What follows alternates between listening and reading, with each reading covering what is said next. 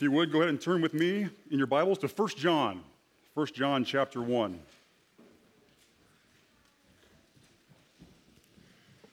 So good to be with you this morning. Uh, I've just been thinking a lot about just the, even the title today of the foundation uh, of our faith, or foundation of our fellowship, which ultimately is Christ. And just thinking through that a little bit, I uh, came across a survey that was done not too long ago of about a million churches and they asked them questions of, of what they believe, what they, what they understand about Scripture, and do they believe about total depravity, do they believe in sin, do they believe in hell, do they believe in the divinity and the humanity of Christ. And uh, out of that million churches, or close to a million churches, only 100,000 of those churches said that, that, yes, we believe in those things, those core doctrines of the faith. And out of that 100,000, only 2,000 said they preach it on a regular, day to day, Sunday by Sunday basis. 2,000 churches. So I know from the very beginning, when I first walked into First Tree Bible Church, this church was all about God and His Word and His people. And I knew the Word was going to be preached, and it was going to be proclaimed, and it was going to be understood, and it was going to be followed. And so from that point forward, it's that aspect for us to think about that. And so when we think about First John, he gives us basically um, a whole litany of things here to be able to work through and to think through. So I just want to read through First John chapter 1 uh, not the whole chapter, actually, the whole chapter, the end of verse 2 uh, of chapter 2. But I want you to think about this, and obviously, I don't have anything on the screen above, so uh, you need, will need your Bibles this morning. Um, and thank Rob for all the extra work he does to put those slides together, because it takes a lot of extra time and effort, um, special programming and everything. So, not only through his regular study, but just putting those up on the screen. So, just thank Rob, if you would, um, through this week sometime, just for all the work and effort, energy he puts in to bringing the word every single Sunday, because uh, it does take a lot um, to lay out the Word of God before all of us. But just so you know, this morning, no slides. So uh, my son is a little disappointed. He likes slides as well. But uh, maybe next time we'll bring you slides. So 1 John chapter 1, verse 1. That which was from the beginning, which we have heard, which we have seen with our eyes, which we looked upon and have touched with our hands concerning the word of life. The life was made manifest, and we have seen it and testify to it and proclaim to you the eternal life, which was with the Father and was made manifest to us. That which we have seen and heard, we proclaim also to you, so that you too may have fellowship with us. And indeed, our fellowship is with the Father and with the Son, Jesus Christ. And we are writing these things so that our joy may be complete. This is the message we have heard from him and proclaimed to you that God is light, and in him there is no darkness at all. If we say we have fellowship with him while we walk in darkness, we lie and do not practice the truth. But if we walk in the light as he is in the light, we have fellowship with one another, and the blood of Jesus, his son, cleanses us from all sin. If we say we have no sin, we deceive ourselves, and the truth is not in us. If we confess our sins, he is faithful and just to forgive us our sins and to cleanse us from all unrighteousness. If we say we have not sinned, we make him a liar, and the word is not in us. Let's open in prayer. Dear Lord, I just thank you and praise you for this morning. I thank you that we have the opportunity to come to First Tree Bible Church here in Lincoln, Nebraska, open up your word and hear from you. Lord, I pray that this morning that you'd help us uh, better understand our relationship and our fellowship with you and our fellowship with one another. Lord, I pray that you give us a sense of who you are this morning. I pray that you would help us as those of us that have been believers for a long time. I pray that this would be a renewed, fresh sense of who you are, Father. Lord, I pray that you would not that we would not look at the messenger this morning, but you look at the message, and ultimately that we look to you most importantly and most fully, Father, of what a great God and Savior that you are. I thank you for giving us the entirety of Scripture that we can look back on and we can see faithful men like the Apostle John and others who have proclaimed your truth, and that truth has now brought us through millennia, Lord, as we look back and see your faithfulness in the lives of these men. I pray that you'd help us as followers of you, disciples of you, to follow after you hard, to honor you and glorify your name, and to praise you in such a way that is, when people see our love for you and our love for one another, it would radically transform the way they think about Christianity and the way they think about Christians. The Christians are ones that love not because we're loved, but because you loved us. Lord, I pray you'd help us love the way you've loved. Lord, you laid it all on the line, you laid it all down on the cross for each one of us. And so, Lord, I pray that you give us a renewed sense of peace and a renewed sense of purpose, a renewed sense of passion for this morning as we look into your word. Lord, calm our hearts, open our minds, Lord. Help us to honor you and glorify you. In Jesus' name we pray. Amen. Set the table a little bit. I wanted to give you a little bit of uh, about the first, uh, first John. Uh, the Apostle John wrote this about 60 years after the ascension of Jesus. So 60 years um, later, John is still proclaiming the same truth that he saw um, with Christ walking on this earth and with his ascension. And he was actually refuting false teachers. Teach, uh, speaking to believers, he's refuting false teachers that in our passage talking about that they were denying the divinity and the humanity of Christ, his incarnation. So they're more focused on the, the spiritual, they weren't focused on the flesh or the human. And so they thought, well, it's, it's godly to be spiritual, but it's not godly to have any kind of flesh. And so when they talked about Christ, they would say that there's, they would deny his, his humanity. They understood a little bit of his deity. They, they may uh, agree with that a little bit, but they wouldn't agree with the full deity and the full humanity of Christ, his incarnation. So, thinking about his incarnation, thinking about his being fully God and fully man, John speaks of that here in 1 John, first part of 1 John.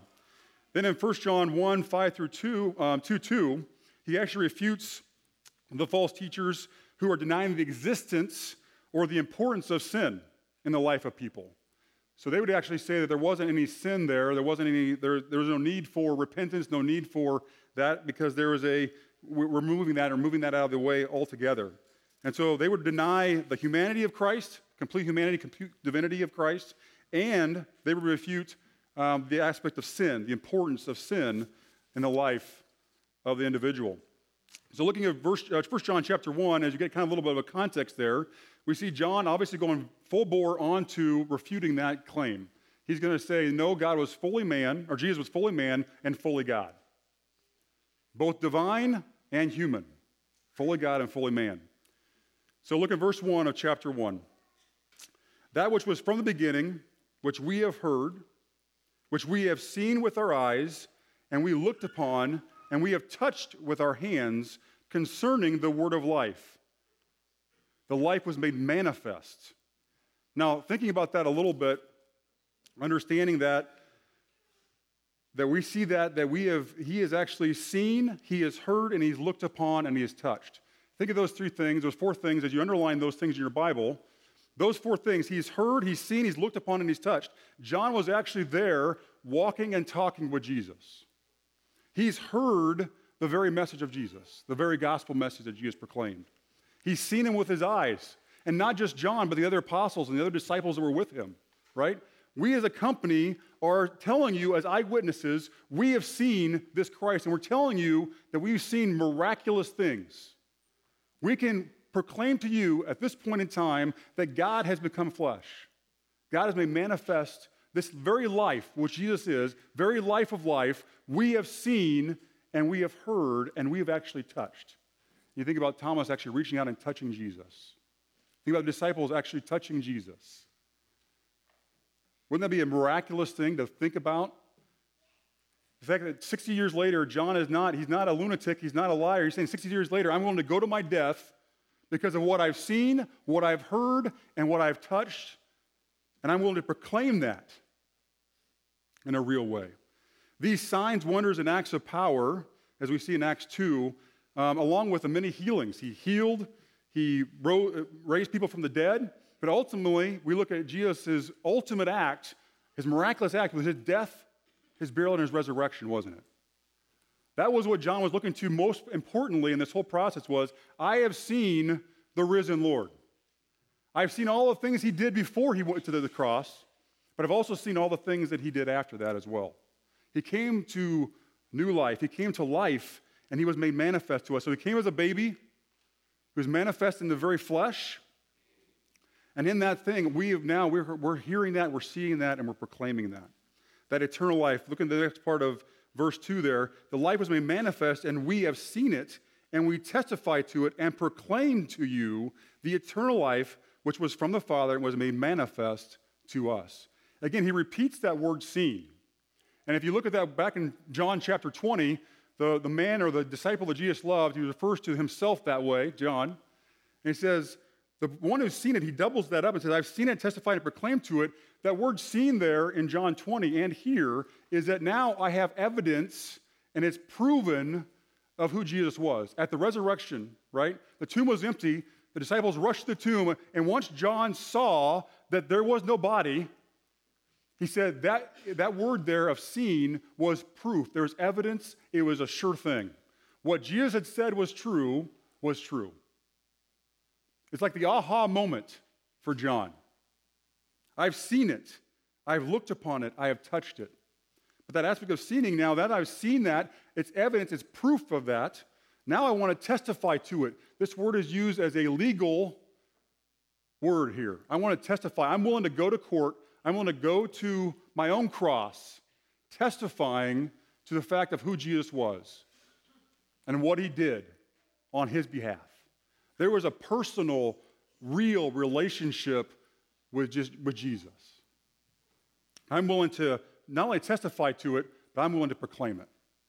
And that's what John's doing in his gospel. That's what John is doing here. What John does in Revelation, it's always pointing, testifying, proclaiming Jesus. It's all about Jesus. It's not looking at John, it's not looking at the disciples. It's looking at the miraculous work of Jesus Christ coming to earth being fully God and fully man, dying on the cross to take away his sin. And he's laying that all to bear, saying, I testify to the fact that I am a changed individual. Jesus is not just a man, and he's not just God, he's both God and man. He had to die so that he could live. And John is ready to proclaim that. Says, I proclaim to you the eternal life which was with the Father and was made manifest to us. And again, he repeats that. He was made manifest to us. Can you believe that? Can you believe that Jesus Christ was manifest to us? Made real, very real, very life of life? This eternal life is such a crucial piece of the equation. Not only right there, he talks about he was with the Father, it shows his eternality, shows his divinity. He was with the Father, but now he's with us.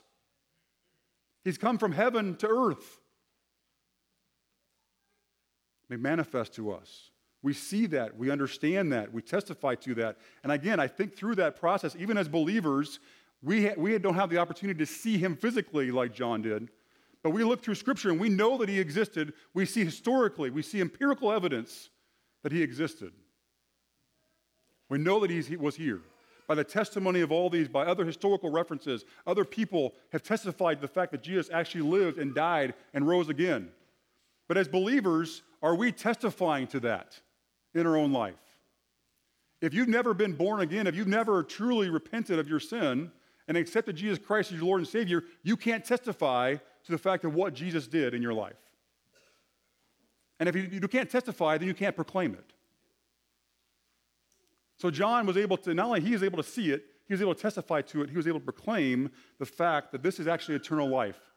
This was actually eternal life in that process thinking through the, the prophecies that he, he created and he fulfilled is an amazing thing. But to think that Jesus Christ, in the most, most miraculous way, coming to earth, was the most miraculous event of human history. So, thinking about that, thinking about that aspect of us testifying, us proclaiming that as believers, we see that below the next part of that. Verse 3 says, That which we have seen and heard and proclaim, again, repeating that, He's trying to emphasize the fact that he is seeing, he's hearing, he's proclaiming. Also to you, so that you too may have fellowship with us. And indeed, our fellowship is with the Father and with the Son, Jesus Christ. So, thinking about that aspect of fellowship, the word fellowship here is koinonia. Koinonia, it happens, it actually occurs 20 times in the New Testament. And it really must begin, fellowship must begin with relationship. You can't have fellowship without relationship. And I think it's so crucial for us to understand that, to understand the process that it takes to actually begin a relationship with Jesus Christ. Now, again, this may be, this is new for some and, and really an old word for others, but hopefully this is a renewed sense of reality for all of us that to have fellowship with God, true fellowship with God, we must have a relationship with God. How do we have a relationship with God? Well, first and foremost, we must understand that we are sinners. So again, you look at the first part of 1 John, it talks about who Jesus is. The second part of 1 John talks about what sin is, what separates us from a holy God. We have to understand that we are sinners and we're separated from a holy God. We have to understand that because without understanding our own sin, then we have no need for a Savior if we don't think we are sinners. And John was very clear on that, that we are sinners. You either walk in a pattern of darkness or you walk in a pattern of light. So the pattern is how you walk. What is it that you're walking? Is it walking in a way that is to the world and is sin? Or is it, is it a pattern of light? It's a pattern of walking after Christ. So think about that aspect of relationship with Christ. I was thinking back when I was a little guy, and uh, I was my, my father did uh, did pools. He actually was a call him a pool man, but he actually was uh, he made and maintained pools. And I was a little guy, I was probably three or four years old, and I would go with him on these on these trips to clean these pools. And one day I fell into this pool. And there was a point where I thought I could swim a little bit, and so I started struggling a little bit. But pretty soon, I realized there was a hopelessness there in my eyes. The hopelessness had is I knew I was drowning. I knew that I had no hope. And the only person I could look to was my dad, and I started yelling out for my father. And all of a sudden, out of nowhere, I couldn't see him, but I was yelling for him. My father jumped in, grabbed me out of the pool, and embraced me. He saved me. I had no hope. I thought at that point, there was nothing that I could do to be saved. I was hopelessly lost. Hopelessly lost. My father jumped in, grabbed me, pulled me out of the pool, and I embraced him because I knew that he was, in that sense, my Savior for the day. As I think about this and I think about our relationship with Christ, we have to understand that we are drowning in sin. We have to realize that we're dead in our trespasses and our sin. We have to realize there is only one hope, and that hope is Jesus Christ, our Savior. Jesus Christ, the perfect God man, came to earth, lived the perfect life, and died on the cross so that he could be our Savior. He paid the price that we deserve to pay. We deserve death and separation from him forever. We deserve complete and utter separation from God. He is the only way. John, John 11, 25 says, Jesus said to her, I am the resurrection and the life. Whoever believes in me, though he die, yet shall he live. And everyone who lives and believes in me shall never die. Do you believe this? Or John 14, 6, Jesus said to him, I am the way, the truth, and the life. No one comes to the Father but through me. There is absolutely nothing that we can do to earn our salvation. Nothing that we can do. We must completely and totally, as John did and the rest of the disciples did, completely and utterly fall at the feet of the cross and say, I am undone. I'm a sinner in need of a Savior. I have seen the very God man, Jesus Christ. I have testified to what he has done and the many miraculous miracles he's performed. But ultimately, I've seen him go to the cross, the very cross that I deserved, and he died the death I should have died. And he rose again. And when I put my total faith and trust in Jesus Christ, I am now gone from death to life. John had something victoriously to talk about. And he was going to proclaim it not only in the English the gospel, but also in 1 John. He was going to write this years later. He's in his 90s now, still proclaiming the good news of Jesus and refuting anybody who comes in his path. And when I think about this passage, I think about the people in this world, all these churches out there that claim to be Christian churches that aren't proclaiming Jesus, Jesus, Jesus. You're totally depraved. You are totally sinful. And apart from Jesus, you have no hope. As nothing has changed in 2,000 years. The same false teachers, the same people are coming again saying, you know what, don't worry about it. It's not a big deal. You're not sinner, you're not sinful, you're not too sinful. You don't need this Jesus. We absolutely need this Jesus. There's absolutely no hope apart from him. And so when I read this and I see John's passion and love and repeating himself, because you see throughout Scripture, as someone repeats themselves, that's an important emphasis there. I'm not, I've seen it, people. I've seen what I've seen. I can testify to it. Put me on the stand. And I want to proclaim it to you. I want to proclaim to you the truth, the truth of Christ to you and to me. I want us to have fellowship. If you look at Philippians 3, fellowship in his death. I want to have fellowship. I want to have koinonia with God. Because without a relationship with God, we cannot have fellowship with God. We cannot walk and talk and understand, even looking at First John there, what we confess our sins. Right? We're not perfect. Anybody who's perfect, please raise your hand. Please leave. None of us are perfect, and John states that. We have a great advocate in Jesus Christ, don't we? He says, Look at me, I have paid for the sin of my beloved.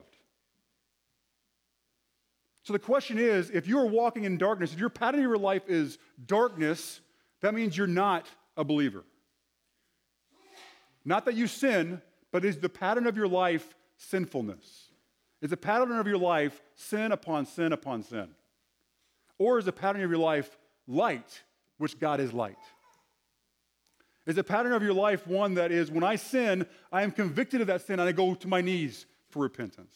I want a right relationship with God. I want fellowship with God. He is my foundation. He is my all in all. He is my everything. Do I have that type of relationship and fellowship with God daily as I go into His Word? And you see, John, John is daily focusing on the one mission and purpose that he had was proclaiming Jesus. Why? Because he was radically changed. He was radically forgiven. He had a hope and a future. That he's telling these believers, hey, you have a hope and a future. Don't listen to anybody else. Listen to the truth of who Jesus was, what he did, and what he saved you from. It's such a beautiful picture of what that means and what that looks like. Because when we have fellowship with God and we're walking with him, not only do we have that, that beautiful picture of relationship, but then we also have relationship with others. The only way that I have relationship with others in a real, intimate, eternal way is because of my relationship and my fellowship with Christ. As my vertical relationship with Him is right, my horizontal relationship with others will be right. And that's exactly what He says here. Also to you, so that you too may have fellowship with us, meaning this unity of fellowship with fellow believers. And indeed, our fellowship is with the Father and with the Son, Jesus Christ. That is the basis of our fellowship. That's the basis of why we're here. We don't come here week in and week out to check out each other's clothes. Prayerfully, we don't do that.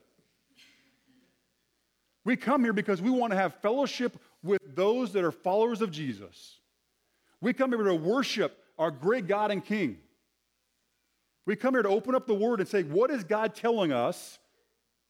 And how am I going to respond to that? We come here to confess our sins. We come here to fellowship and communion fellowship and worship, fellowship and spurring one another on. The first word for fellowship, koinonia, happens in Acts 2.24. And they devoted themselves to the apostles' teaching and the fellowship and to the breaking of bread and the prayers. 1 John 4, 7 through 12 says, Beloved, let us love one another, for love is from God, and whoever loves has been born of God and knows God.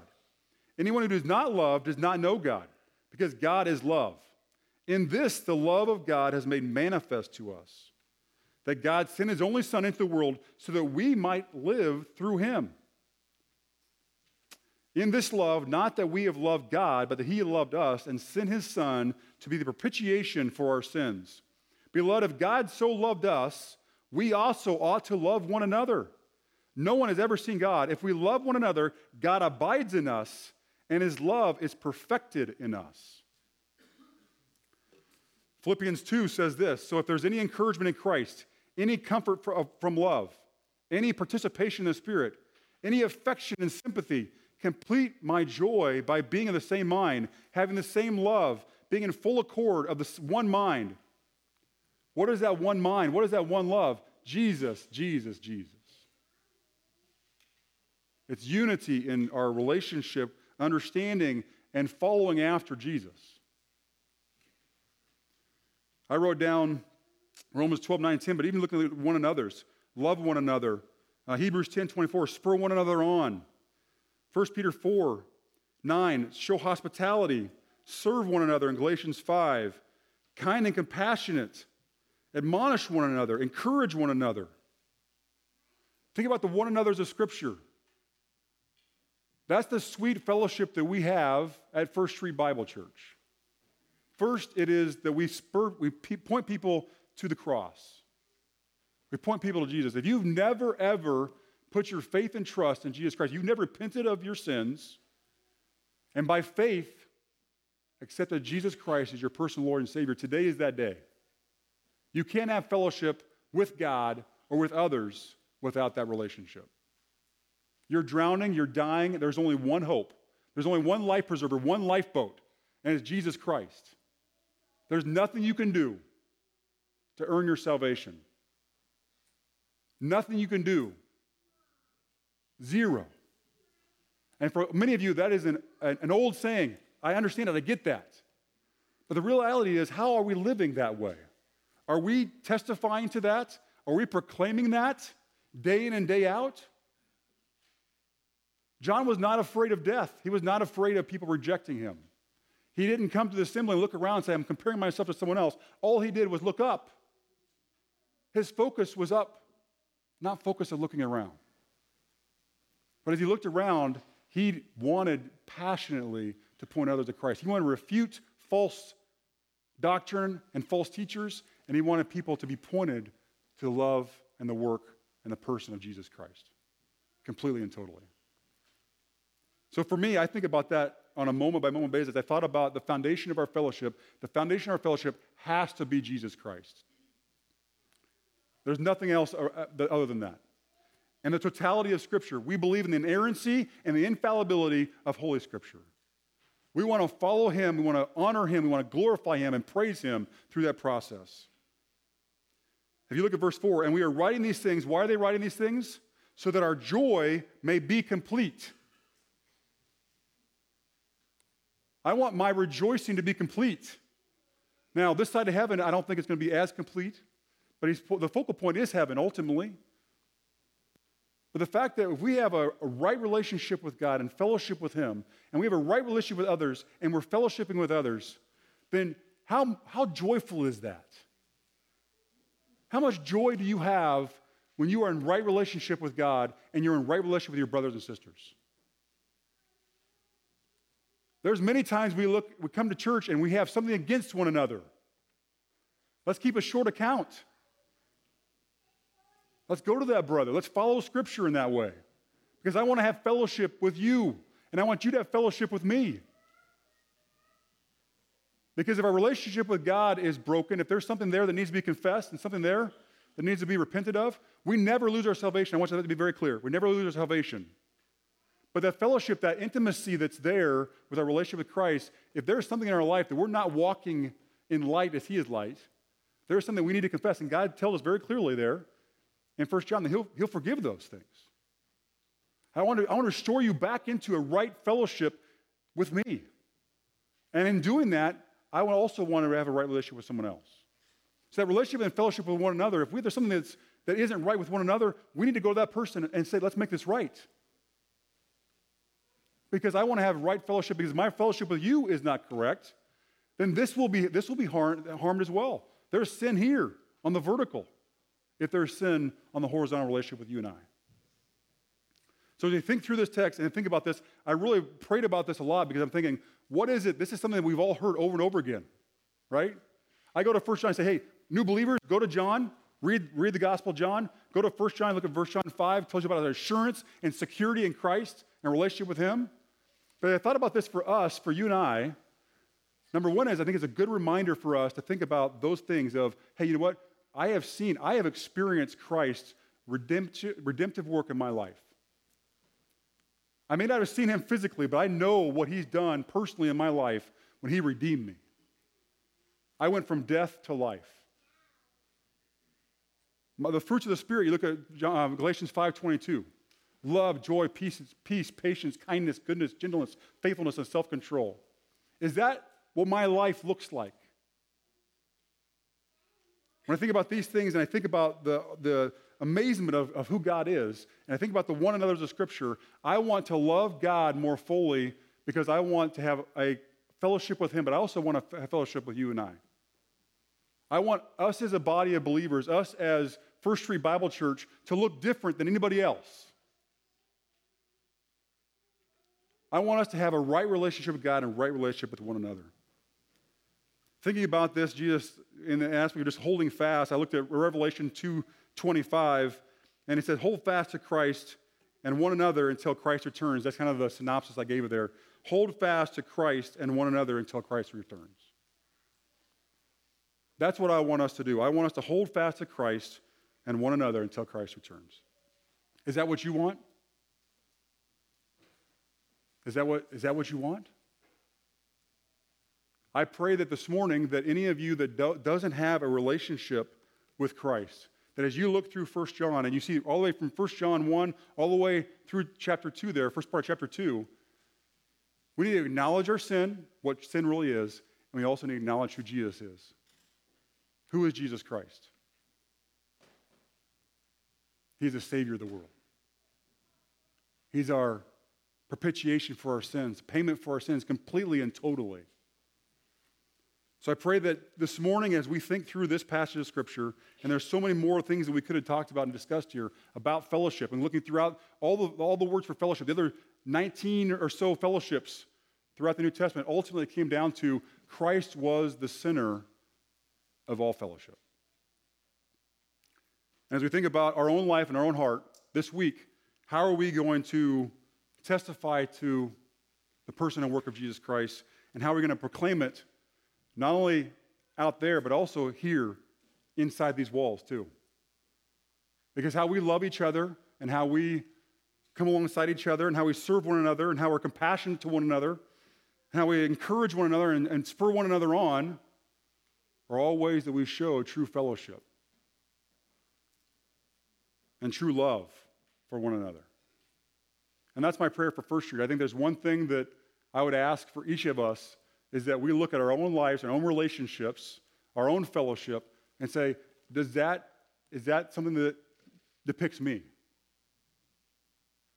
First of all, am I a follower of Christ? Do I have, do I have a right relationship and fellowship with God? But then second of all, do I have a right relationship and fellowship with one another? If you have anything against your brother, I, I pray that this week, even today, you go to them and ask for forgiveness. They would go to them and show them in one way, shape, or form how you can serve them, how you can be kind and compassionate to them, how you can love them. Because in that, you definitely completely show your relationship with Christ is made manifest. Such a beautiful picture of God and His Word to think about the fact of that sweet fellowship and that foundational fellowship that we have. So I pray that this morning, each and every one of us, as we think through um, just what God has done in our own life, I pray that be a renewed sense of purpose and passion in our life today. Let's pray. Dear Lord, thank you so much for this day. Thank you for this opportunity, Lord, to, to honor and serve you. I thank you for the opportunity we have, Lord, to see what you have done in your word, to see that you came to earth and died and rose again. And Lord, I pray that you'd help each and every one of us to testify to that, Father, to testify to that in our own life, that you have done a mighty work, a miraculous work in our life. And you'd help us proclaim that eternal life to those we come in contact with, Father. Lord, we proclaim this because we have a, a hope that is you. We proclaim it and we testify to it because you are, you've given everything to us. Lord, and I pray that in our own life this would not become mundane, it would not become secondary in our life, Lord, but it'd be primary in our life as we think through our relationship with you, our fellowship with you, our daily quiet times and our, our times of worship on a Sunday morning. Lord, I pray that also that you would ask, help us, Lord, as we think about our fellowship with one another, Lord. I pray that it would be sweet fellowship with one another. I pray that we would keep a short account, that that fellowship that they that the disciples and the apostles understood and, and, and realized and saw, Lord. Lord, I pray that that would be what it is here at First Street Bible Church, Father. This would not be something that I have to do, Lord. I don't have to come to First Street Bible Church. I get to come to First Street Bible Church. I get to open up God's Word. I get to sing praises to you.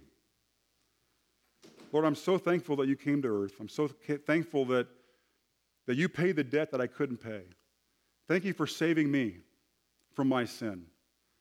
Thank you for saving me from my ongoing sin. Lord, I pray that you would, again, be honored and glorified by our actions and our words and our testimony, Father, each and every day. Lord, when they see us, they would see you. In Jesus' name we pray. Amen.